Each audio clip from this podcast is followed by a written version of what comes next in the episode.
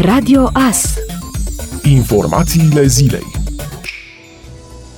România a rămas și în 2019 lider în Uniunea Europeană pentru al treilea an consecutiv la cât alocă pentru salariile angajaților statului din veniturile strânse prin taxe și impozite de la populație și firme, venituri care sunt printre cele mai reduse în rândul țărilor membre. Statul român a urcat pe prima poziție în 2017 și s-a menținut pe același loc și în 2018 ca urmare a politicilor de creștere accelerată a veniturilor angajaților în sistemul public, dar și din cauza că numărul acestora a crescut constant, indiferent de partidele aflate la guvernare. La nivelul Uniunii Europene, cheltuielile cu salariile au crescut în toate țările, dar asta după o perioadă de consolidare a finanțelor publice. Pe de altă parte, problema României este accentuată și de faptul că statul este penultimul în Uniunea Europeană la venituri corectate la buget ca pondere în PIB. Cheltuielile pentru salarii plătite angajaților din administrația centrală, dar și celor din administrația locală au reprezentat anul trecut 35,44% din veniturile statului român, în urcare de la 34,22%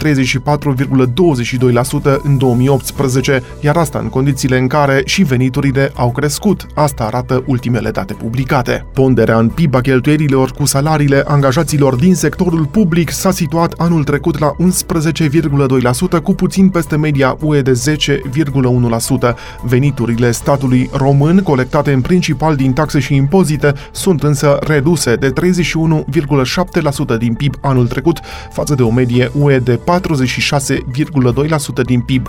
Altfel spus, statul român este sărac, dar încearcă să-și plătească bine salariații, semnificativ mai bine remunerați comparativ cu sectorul privat.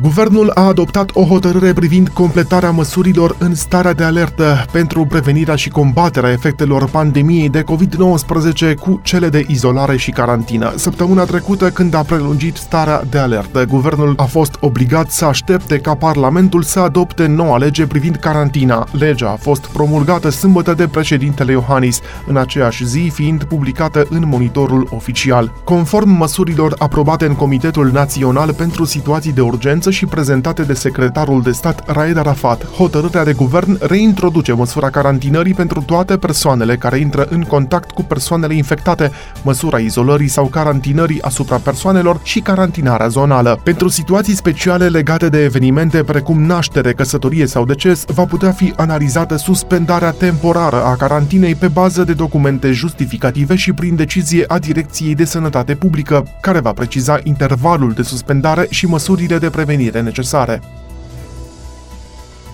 Ministrul Economiei, Virgil Popescu, a declarat că restaurantele vor rămâne închise atâta timp cât nu vedem o respectare a regulilor pe terase. Cu toate acestea, ministrul se declară optimist și afirmă că acestea vor putea fi deschise și în interior în luna august. Atâta timp cât nu vedem o respectare a regulilor pe terase, acolo unde răspândirea e mai puțin periculoasă, este mai puțin iminentă, nu putem vorbi de deschiderea restaurantelor în interior.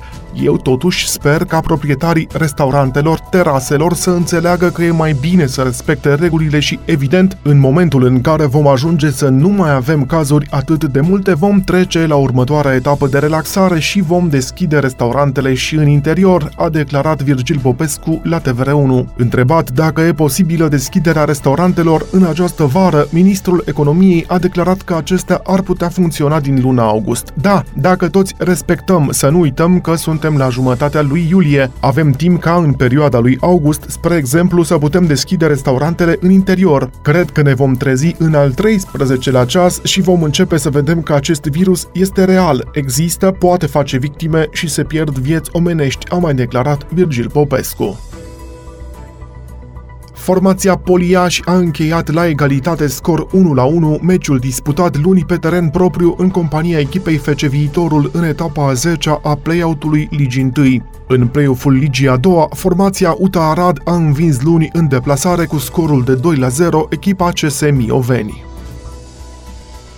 Jurnaliștii de la publicația Il Messaggero scriu că România riscă să devină Brazilia Europei din cauza numărului mare de contaminări cu coronavirus. Ei se referă la faptul că sâmbătă s-au anunțat 899 de cazuri de contaminare, subliniind că această cifră îngrijorează țările din Balcani și Uniunea Europeană. Oficial sunt 36.000 de cazuri de COVID-19, dar în realitate numărul ar putea fi mult mai mare. Situația din țară este complicată de decizia Curții constituționale în baza căreia autoritățile nu pot impune carantina sau izolarea, notează sursa amintită. Pentru Il Messaggero, România, principalul stat din Balcani, atât ca extindere geografică cât și ca dimensiune a diasporei, poate deveni o amenințare pentru toată Europa. Numărul de contaminări îngrijorează în mod special țări precum Italia, Germania sau Franța, cu care există importante relații economice și unde vin mulți muncitori din România, scrie publicația italiană. Deși la un moment dat cazurile au scăzut, totuși problemele au reapărut, iar România este printre cele mai afectate țări, alături de Kosovo și Bosnia-Herzegovina, susțin jurnaliștii. Epidemiologul Paolo Bonani, profesor de igienă la Universitatea din Florența, a afirmat că este îngrijorat de focarele din Spania, România și Franța. El a subliniat că este în specificul anumitor țări să nu accepte niciodată o politică de închidere și distanțare. Măsurile de prevenție sunt aceleași în întreaga lume, spălatul pe mâini, distanțarea și folosirea măștii în spațiile închise, a mai spus el. Polițiștii rutieri au desfășurat în perioada 6-19 iulie o acțiune la nivel național ce a vizat verificarea legalității transportului public de persoane și respectarea măsurilor de prevenire a răspândirii noului coronavirus. Potrivit unui comunicat al Poliției Române transmis marți, acțiunea s-a desfășurat în toate județele din țară. În urma neregulilor constatate, au fost aplicate 5249 de sancțiuni pentru depășirea vitezei legale. De asemenea, au fost aplicate 107 71 de sancțiuni contravenționale pentru conducere sub influența băuturilor alcoolice, 271 pentru folosirea telefonului mobil fără dispozitiv tip mâini libere și 377 pentru defecțiuni la sistemul de iluminare semnalizare. Pentru alte abateri de la normele rutiere, polițiștii au aplicat 9646 de sancțiuni contravenționale. Ca măsuri complementare au fost reținute 1075 de permise de conducere, 640 de certificate certificate de înmatriculare și au fost aplicate 24 de măsuri de suspendare a dreptului de utilizare a autovehiculului, iar în cazul a 102 autovehicule a fost dispusă imobilizarea.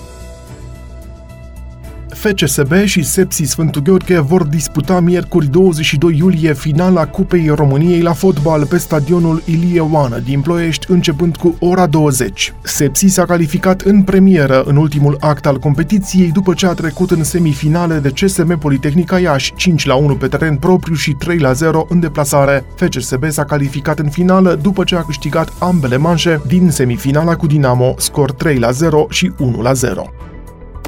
Ascultați Radio Astărnăveni 107 cu 1 FM și online pe tvas.ro.